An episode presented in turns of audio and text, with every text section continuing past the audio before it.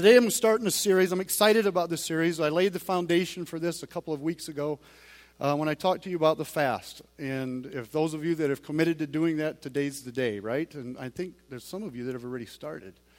Um, but today's the day. And I'm not going to talk primarily about that, but I'm going to talk a little bit about that. But today I'm going to start a series just called First.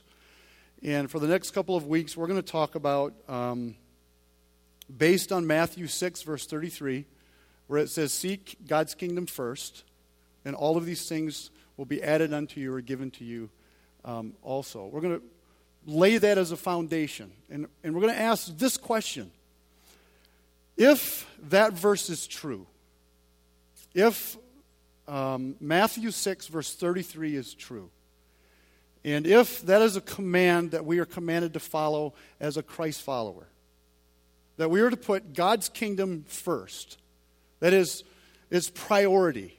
That is, it comes first. That is, uh, when we choose between this or we choose between that or we have decisions that we put God first and His kingdom first and the things of God first.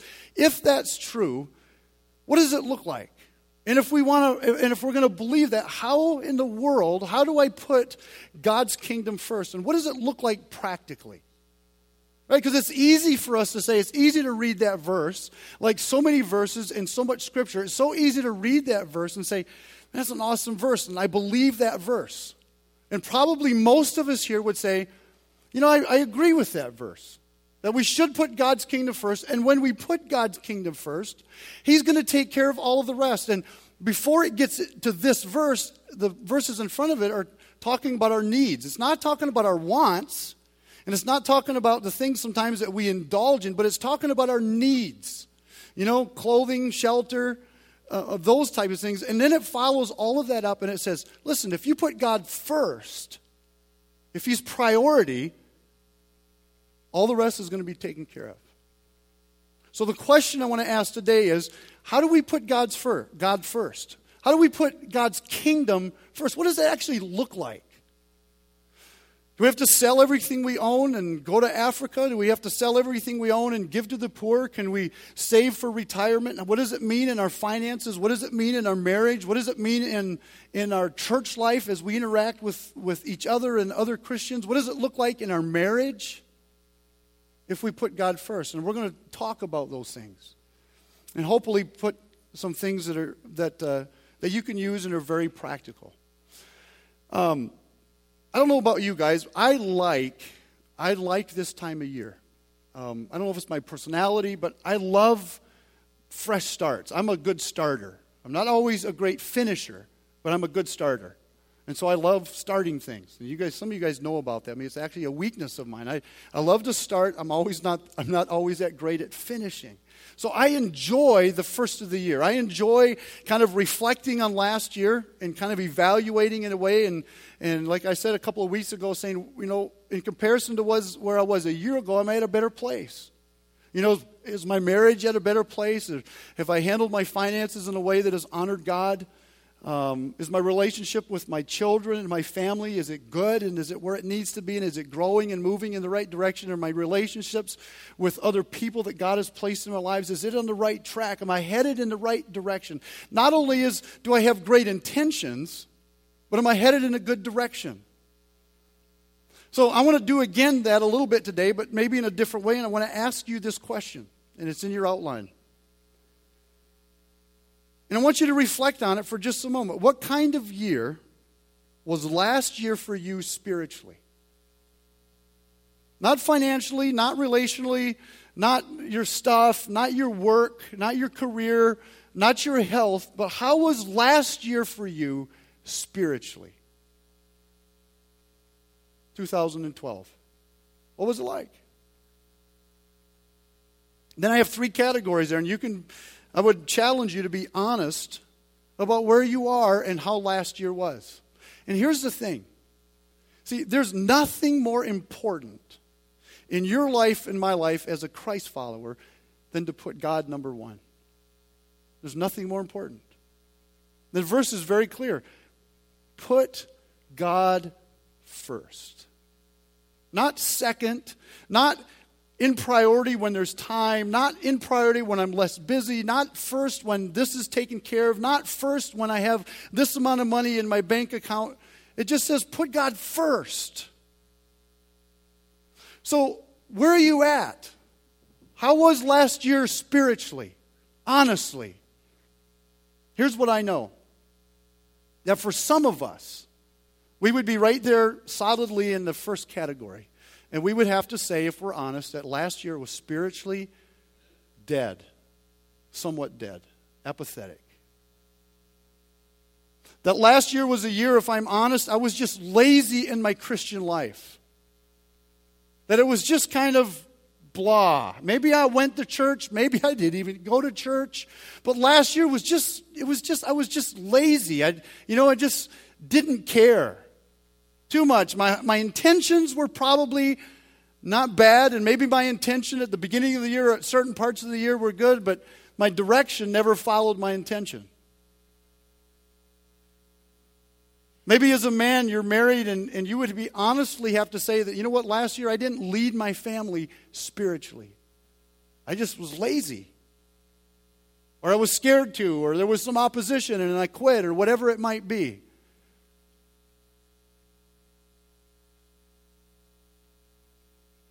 Part of what leads to this is just being sidetracked, right? Overly busy. And if you would look back, you would have to honestly say last year was not that great of a year for me spiritually. And then for some of us, maybe we're in that second category, we would say that it wasn't completely dead. And it wasn't just completely lazy, but I would have to be honest and say my spiritual life was very inconsistent. That is, that I had great intentions, but I never really stuck with them. That my spiritual life was kind of on again and off again, that there wasn't consistent Bible reading, that there wasn't consistent prayer, that there wasn't consistent fellowship with other believers, that it was just a very inconsistent year. There was good days and bad days. There was days when I felt close to God and I was like, this is great. And then the next day I was hollering at my kids and I wanted to cuss, or I did cuss. And it was just kind of back and forth, and there was just no consistency. Maybe you're here and you actually are in the third category, and you can say, Last year was a really good year for me spiritually. I was spiritually consumed. That you would look back on next year and you would say, If I would be open and honest about next year, not bragging, but I would just have to say last year was really a good year. I experienced God like I had never experienced Him before. I know Him better now than I did 12 months ago. He became more real to me in 2012. He showed up. Not that life was great. Not that I didn't go through hard things, not even that I have more money in the bank, not even that things are perfect. I just had a good year with God. He was good. And if that's you, great. Stay there. But here's what I know is true, and you guys know this is true as well, is that we have, according to Scripture, we have a spiritual enemy that is out to kill, steal, and destroy. And that last category is not where he wants any of us to be.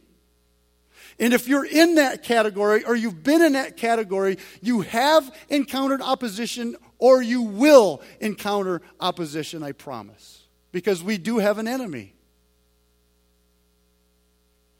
What I also know is true is that probably for most of us, if we're honest, we would have to say I'm in one of the first two categories in a lot of ways. Because that's just how it is. And that's how the church is in America, sadly. It is so easy for us to slide into one of those two categories, maybe the second one, especially for those of us that regularly attend churches. We're here, we're involved, we have a relationship, but it's just inconsistent. You know, it's like we're good with God, and then it's just like, man, we don't pray, pray, or we only pray when we're desperate. And we read scripture when we really need an answer, but we don't just have this consistent, meaningful relationship with our Heavenly Father. And listen, I'm not talking about a relationship where it's easy, and I'm not talking about a relationship where it's always just awesome with your Heavenly Father. Because your relationship with God, again, is a lot like your relationship to your wife or your husband if you're married, and it takes work. It's not always easy. There's days when you're like, what is it? What's going on? Why did I even do this? Is it even worth trying to maintain a great relationship? Wouldn't it be just easier to just kind of let it be?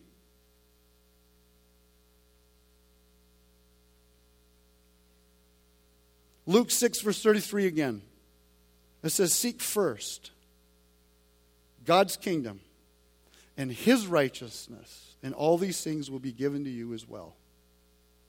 Seek first. Here's what I'm going to promise you I'll make you a promise today.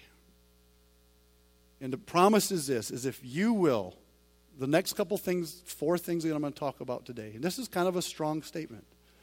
And I understand that. But if you will take what we're going to talk about next and apply these and commit to these things, I promise you that you will have the best year you have ever had spiritually. I promise you. Because that's what this verse is talking about. That's what this verse promises. Now, listen, I did not say that if you put God first and, and commit to these things, I did not say you will have the best year physically or health wise. I did not say that if you put God first, you will have more money in the bank at the end of the year. I did not say that. I didn't say that you'll have the easiest year of your life. I didn't say that all of your relationships were going to be great and you wouldn't face opposition. In fact, the opposite is probably true is if you put God first, you will experience opposition. But what I am saying is if you put God first, you will, you will have the best year ever spiritually. That at the end of 2013, you would be able to look back and say, It has been the best year spiritually I have ever had. God has been so good. I know Him better than I did in January. I, have experienced God like I have never experienced Him before. I will promise you that if you will apply these things. So, how do we put God first? And we're going to dive deeper into some of these things over the next couple of weeks, but I want to talk about four things. How do I make, how do I make God first in my life? And what does it look like? And here's what I want to say before I even go into these things. And some of you already know where I'm going, but here's what I know because I'm just like you is these four things are probably the four things that people push back at the most as Christians. Not, not all of them equally, but some of these we, we push back and we resist. And I just want, to, want you to know it's okay. Push back and resist. It's okay. I can handle it. Okay, I can handle it. You can push back and you can resist all you want. Here's what I would ask you to do is to just hear me out. To hear me out, you don't have to agree with me, but hear me out with an open mind and then make a commitment in your own heart that you're going to say, God, I'm not sure I believe him, but I'm going to pursue you in these verses, in these principles, and I'm going to honestly and openly, with an open heart, ask you what that means for me and how I need to apply that to my own personal life. So you don't have to believe me, you don't have to buy into everything I say, but at least be open enough to follow through and seek God's face on the things that we're going to talk about. Four things. Four things on putting God first. And this is kind of first things first. First of the day. And I'm literally talking first of every day. Is seek God. Very practical, not necessarily that easy. Seek God. The first of the day is seek God. And listen, I'm not being legalistic. Because you might, as we walk through this, you're going to say, well, it sounds really legalistic. I'm not trying to be legalistic, and I'm not saying that you have to seek God the first of every day, the first thing you go out of, get out of bed. Okay? But I will say this that there are so many examples in Scripture, and there's so many examples of giants in the faith, and their pattern was almost always first thing in the morning. And I think there is something powerful that, it, that, that happens when we put God literally first in the day. Now, I know some of you will say this well, I'm not a morning person, and so I can't do it in the morning, and it just doesn't work. And, and for some of you, that's true. And if that's honestly true for you, do it another time in the day. Just make sure it's a priority. If you do it a different time of the day, just make sure that the busyness of the day doesn't make it slide off your schedule. You know, because it's so easy to do that. But that can honestly be some of you, it just works better to do it in the evening or it works better to do it in the afternoon. That's great. The rest of you, I would say this Some of you are just lazy. And you just need to get out of bed and make it first thing. Because here's what I know about you as I do myself. If someone told you, if you get up at 5:30 every morning for 6 months and you do something for 30 minutes or 20 minutes, I will write you a check for $500,000. All of a sudden, those of you that are not morning people would become morning people. Right? And you know why? Is because all of a sudden it's important. All of a sudden it's important. Okay? See God first. And listen again, I'm not don't don't hear me wrong on this, okay? Just make it a priority. Make sure you spend time with God every day. Make sure that that's the thing that doesn't get pushed off the schedule. Seek Him. And you know what? It can be as simple as this. It can be very simple. It doesn't have to be an hour of prayer, it doesn't have to be an hour and a half Bible study. It can be very simple. It can be 15 minutes, it can be 20 minutes. It's simply acknowledging that God, today is your day. God, here's my hands, here's my eyes, here's my ears, here's my feet, here's my schedule. It's yours. I'm yours today. Bless my work, and if I get my work done, great. If not, I'll do yours. Listen, I know we have schedules, but you understand what I'm saying? Just acknowledge Him, thank Him. Thank Him for what He's doing. Spend some time in His Word. Prayer doesn't have to be complicated, we overcomplicate it. Just talk to Him like He's your friend. You know, you can just wake up in bed and either get out of bed and kneel, or you can sit on the side of the bed, or you can lay in bed and just pray to Him. Five minutes. And what happens is all of a sudden it changes the tone for the day. Look at a couple of these verses. Psalm 63, verse 1, it says, O God, you are my God. Early will I seek you. My soul thirsts for you. My flesh longs for you in a dry and thirsty land where there is no water. And then in Mark 135 is such a powerful verse because it's Jesus. And listen, Jesus Jesus directions and what he asks of us is to do what he did. He wants us to follow him, be his disciples. That is, I watch what you do, and I listen to what you say, and I do what you have done, and I live the way that you have lived. I learn to love the way that you have loved. I learn to put my priorities in the same order that you had your priorities. In Jesus, many, many times in Scripture, this verse is one of them, is an example of putting God first in the day. This is very early in the morning when it was still dark. Jesus got up, left the house, and went off to a solitary place where he prayed. And see, if Jesus needed to pray, and if Jesus needed to put God first, surely we do. Right? Number two. Well, let me just say this about reading God's Word real quick, very quickly. Um, and this is just really practical stuff. Um, have a plan. Get a plan. You know the saying it says, how does the saying go? If you fail to plan, if you fail to plan, you plan to fail. Is that how it goes? It's a little bit the same. It's like that with Bible reading. Have a plan. You know, either make a commitment to read the entire Bible in a year. And by the way, we have some one year Bibles out on the table. Or say, I'm going to read the New Testament uh, twice. Or just have a plan so you know where you go instead of just randomly opening up the Bible and you can have a plan and you can stick to it. Number two is this here is the first of the week, be committed to worship. Be committed to worship. And I'm talking about corporate worship in a local church. It's important. Make corporate worship at a church a priority for you and your family. And make it happen. Acts 20, verse 7. Acts 20, verse 7, it says, On the first day of the week, we came together to break bread. And they're not talking about just a potluck. They had deep fellowship. They had Bible teaching. They had prayer. They took care of each other. They loved on each other. And they did it on a regular basis. Next verse in Hebrews 10, it says, Let us not get up meeting, let us not give up meeting together as some are in the habit of doing, but let us encourage one another. Here's what we have to understand, whether you like it or not, and you can push back all you want. It's okay. Your spiritual life and your Christian life was never designed to be done alone. It just wasn't.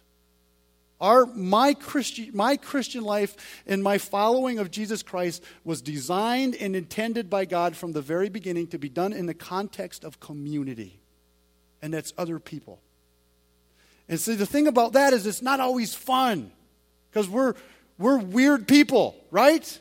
And we're broken people. And we hurt each other. And we do things that make each other mad. And it's not the way we want it. And so we tend, if we're not careful, to allow those things to begin to drive us apart. And we think, well, I don't need other people. I don't have to be honest with other people. It's none of their business. And in reality, reality, God has intended the entire time for Christianity and discipleship to work best in the context of relationship with each other. And sometimes it's messy. And sometimes it's painful. And sometimes it's hurtful. And again, it's just like a marriage. You know, if, if me and Bonnie, every time we made each other mad or every time that we hurt each other, we wouldn't have forgiven and said, you know what, it's okay, we love each other, we're committed, we would have left each other years ago. We would have left each other the first week. We'd have left each other on our honeymoon for crying out loud.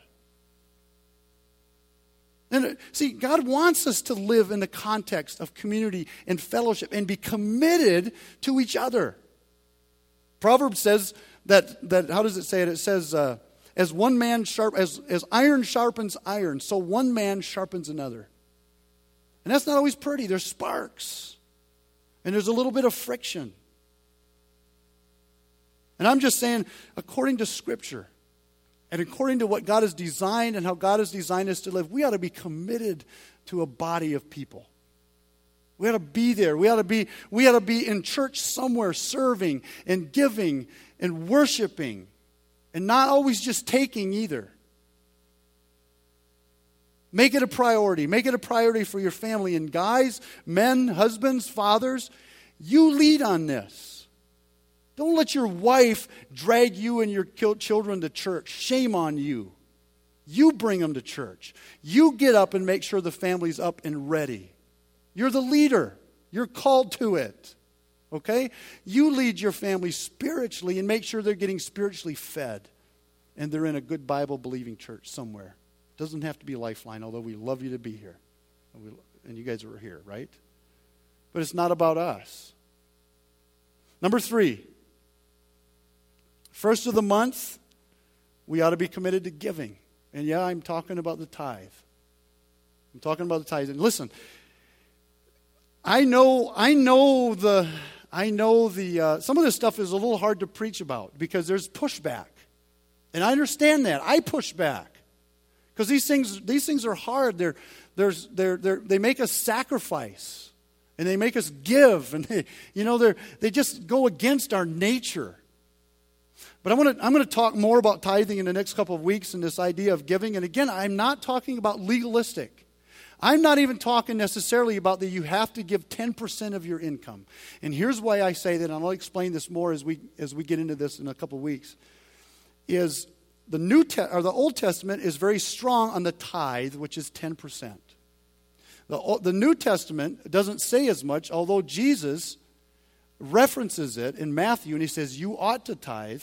And then there's other passages in the New Testament that talk about giving. But the New Testament, um, if you know anything about the New Testament, the New Testament always raises the bar on everything. In the Old Testament, it was don't murder. In the New Testament, it wasn't, it wasn't just don't murder, it was if you, if, you're, if you hate your brother, you're guilty of murder. In the Old Testament, it was don't commit adultery. In the New Testament, it said if you look at a woman and lust after her, you've committed adultery in your heart.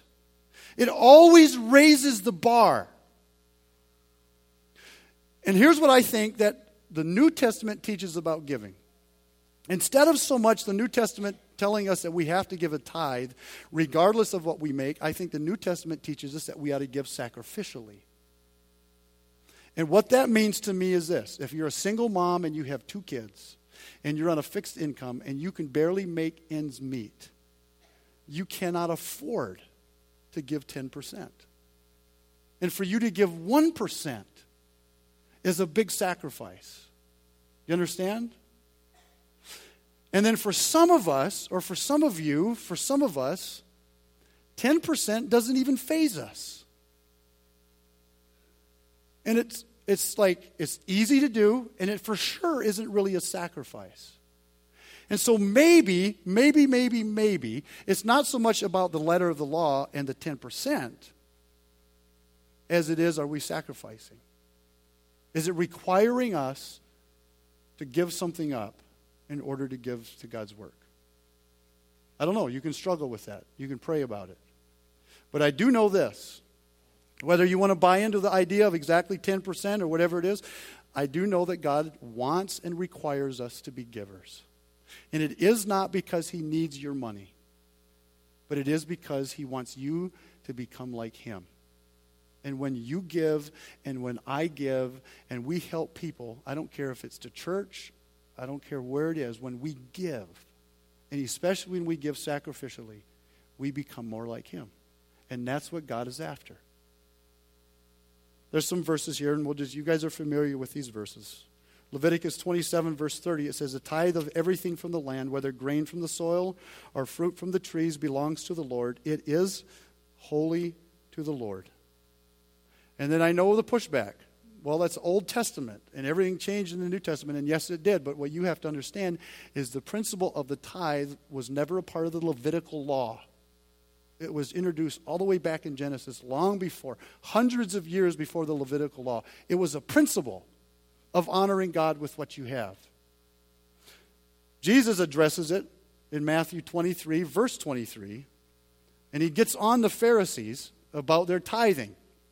He says, You hypocrites, you are careful to tithe even on the tiniest income from your herb gardens. In other words, he's saying you're so legalistic. You know, it's like you got to do it right down to the exact amount. He says, You're so even, or you're so careful, but you are ignoring the more important aspects of the law justice, mercy, and faith. And then he says this you should tithe. You should. Doesn't get them off, doesn't get us off the hook, doesn't let them off the hook. You should tithe, yes. But don't forget about some of the stuff that's even more important. Like loving your neighbor, caring for the needy, whatever, all of this stuff. Okay? Here's the thing when I give, and when you give, it's an act of worship. It's a way of saying, God, thank you for what you've given me. It's a reminder that everything that I have is His and comes from Him. And when you give, it helps you remember your priorities. And it reminds you that God is first. And it keeps you focused. And, it, and it's, a, it's a, honestly, it's a guardrail against materialism when we give back to God. There's benefits for us. That's all I'm going to say. I got a whole bunch more written down, but we're going to get into more of that in the next couple of weeks. And listen, I promise you, I'm not going to beat you up. It's not going to be one of those things where you're guilty. I feel strongly, I feel strongly that we need to give, but it has to be done in a way that makes sense. And it has to be done in a way that honors God. God wants you to be a giver primarily because it makes you more like Him and it changes your heart and it honors Him. Number four, um, and look, there's all kinds of pushback on this one too. And it's fasting. First of the year, commit to fasting. Commit to a fast. And here's a fast. Again, I know I'm going to repeat some of the stuff I talked about a couple weeks ago, but here's what biblical fasting is biblical fasting is denying yourself physical food in order to spend more time with your Heavenly Father in prayer and in reading His Word. That's what it is. Biblical fasting is not cutting out TV, although that would be great. Um, it's not anything other than cutting out food. And the reason that that's biblical fasting is because that is the hardest thing to give up. It's the hardest thing to give up, I promise you. Fasting is hard, it's laborsome. And you guys know I talked about this a little bit a couple weeks ago. The first sin in Scripture in Genesis involved the stomach. Esau traded his birthright, was related to his stomach. Jesus fasted 40 days before he started his ministry. There's something about fasting. There's something about fasting. Joel 1, verse 14, it says, Declare a holy fast, call a sacred assembly, some the elders and all who live in the land to the house of the Lord your God, and cry out to the Lord. There's something powerful not only about individual fasting, there's something powerful about corporate fasting. And there's something unique and awesome about a body of people doing it together. Matthew 6, verse 17 and 18, it says, But when you fast, here's what's interesting about this verse. It doesn't say if you fast or you should fast, it says when you fast. In other words, we're just expecting that a part of your Christian walk is that you have the discipline of fasting at some place, sometime. And the, the rest of that passage talks about two other things. And it, and, it, and it talks about them in the exact same phrasing. It says, when you pray and when you give, and then it gives us some directions. And then the third thing it talks about is when you fast. It was expected. It's a, it's a it's not a required discipline, but it's an expected discipline of a Christian. So it's for everyone. It's not just for the super holy and the almighty people, right? It's for all of us. Matthew 6. Yeah, like I was reading there. But when you fast, put oil on your head and wash your face. That is don't make it known to everybody. Don't make a big show out of it. It's basically what they're saying. So that it will not be obvious to men you are fasting, but only your Father who is unseen. And your Father who sees what is done in secret will reward you. That's a great promise. It's a great promise. He says, if God sees what you do in secret, He will reward you. Let me just give some very practical things. Um, well, let me say this first. Um, there's, here's my challenge and my encouragement to you is um, there's another story in Scripture where the disciples are trying to cast out a demon. You guys remember this story? And they're trying to cast this demon out, and they, and they can't cast it out. They're praying and they're doing everything that Jesus had told them to do. They're doing exactly what Christ had actually empowered them to do to heal the sick and to cast out demons. And they're trying to do this. They can't cast the demon out. Jesus walks up and he casts out the demon. And so the disciples are hanging out with Jesus later, and I don't know if they're sitting around a fire, around a table, but they're having a conversation. The disciples are looking at Jesus and they say, What was going on earlier today that we couldn't cast out that demon, but then you came and you cast it out? You know, you told us and you gave us the power, and we've done it before to do this, and all of a sudden, this one demon we couldn't take care of. What, what was going on? And Jesus, first of all, um, addresses their lack of faith, and he tells them they didn't have enough faith. And then he says this He says, That type of demon, or that type of stronghold, or that type of habit, whatever you want to call it, can only be cast out or taken care of by prayer and fasting. And up until that point, what that we know of, Jesus, well, we do know it, was the only one that it was in that group that had fasted. And he had done it for 40 days. And here's, here's what I just want to say to you. And I don't want to get all weird and I don't want to get all kind of way off on a limb. But what I believe that verse and that story is teaching us is this is that there are some things in your life and in my life that can only be taken care of, maybe, when we get serious enough about it to pray and fast. And it could be a stronghold. It could be a secret sin that you've dealt with and tried to get over for years. It could be, uh, it could be a relationship. Primarily, it's probably things that are personal. And my question for you is this is are you willing to get serious enough about some of those things that you would be willing to fast and pray and get really serious? And I know from my own life, and I know from testimonies of other. I'll just say this personally fasting, and I'm not this super spirit. Those of you that know me really well know I'm not some spiritual giant. I'm just an average dude that is as much of a sinner as anybody else. But spiritual fasting has been the most powerful discipline that I have ever done as a Christian and it has helped me in areas that I struggled with for years. It has helped me overcome some strongholds that I thought I would never overcome. It doesn't mean everything's perfect, and it doesn't mean that I don't struggle, but it has been the best thing that I have ever done as a Christian when it comes to spiritual disciplines. And, and I will tell you this it's tough.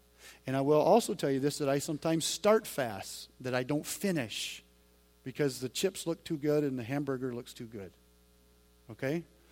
And let me just let me just say this. If you commit Well, those of you that have done this before know that a lot of times we do the 21 day Daniel fast together. And I put a link in your, uh, at the bottom of your bulletin if you want more information. There's actually a couple things on the back table that'll help you find out information about that. But let me say this if you do the Daniel fast and you just eat whole foods and kind of the stuff that you're supposed to eat in the Daniel fast, don't make it about the food. Don't become so focused on what you can and cannot eat that that's what it's about. Make sure that you're doing it so that you spend time with your Heavenly Father. Okay? If you can't do that or don't want to do that, do one meal a day for 21 days. So we do it as a group together. Or just do it for a week. Just do something. My challenge would be this is do something. Commit to some type of a fast and then take that time that it frees up and pursue God. And target specific things. Target that stronghold that you've struggled with. Target that relationship that you would love God to, to change. You know, target that marriage that needs supernatural help. Target that child that whatever it might be and circle it in prayer and get serious about it and go after it. Here's what I also know about fasting the first part of the year is for me, fasting the first part of the year, it sets the tone for me for the year. It helps me um, it helps me get focused. It gives me kind of laser focus on the year. And I spend that 21 days, and I spend more time than I would with God ordinarily. And again, I don't want you to think that I spend hours with my Heavenly Father. I don't. I'm too ADD. My mind can't do that. Or, or, or I should say, I'm not disciplined enough. But I spend more time with Him, and it helps me get focused. And it brings clarity to my purpose and clarity to what God wants me to do at church, with my family, my personal life, my, uh, how I honor God with my finances, all of those things. It gives me focus. Here's where I want to close. Just a couple things. If you're here today and you want exactly what you had last year, then do exactly what you did. Get that? If you want 2013 spiritually to be just the same, and please hear me right. I'm not talking about that if you do all this, next year is going to be the most wonderful year and you're going to get a higher paying job and all of that. I'm not talking about that. I'm talking about spiritual growth. But if you want exactly what you had last year, do exactly what you did. And for some of you, maybe that's the reality, and that's awesome. But if you want something that you've never had, then do something that you have never done. Simple. Simple, but very, very tough. If you want something that you've never had, then do something that you have never done. And here's the thing I just want to encourage you we will never be perfect in all four of these areas. Never. Because we're humans. We're humans. And if you commit to some of these and you fall and you fail, or you commit to the fast and two days in you eat a meal, it's okay just pick up and go over. And God has got a massive sense of humor. And He's not offended, He's not angry, He's not legalistic. He is incredibly pleased that you're pursuing Him. And it's okay to fail a lot of times. His grace is sufficient, His love is overwhelming, and He's just pleased that He has a child that's willing to pursue Him in earnest. Okay, so don't take it too seriously. If in a year you were asked this question again, and I'll probably ask this question at the end of the year, beginning of next year, what kind of a year did you have spiritually? My desire for you as a pastor, and I say this with everything within me, is that all of us could end this year and look back and say, I'm in a better place spiritually. I'm a better place spiritually. And here's my prayer, too, is that the, the benefits of that that some of us could look back and say, My marriage is saved. And I can point to because I put God first. This relationship with this person is better and it's different. And I can point to the fact that I put God first. And for some of you, it could even be my finances are better. They're more in order. I might not have more money, but they're more in order because I put God first. Because this verse does say, and I don't know what all that means, it does say God will reward you when you put Him first. Don't do it for the reward. Do it because you're in love with your Heavenly Father. Let's pray.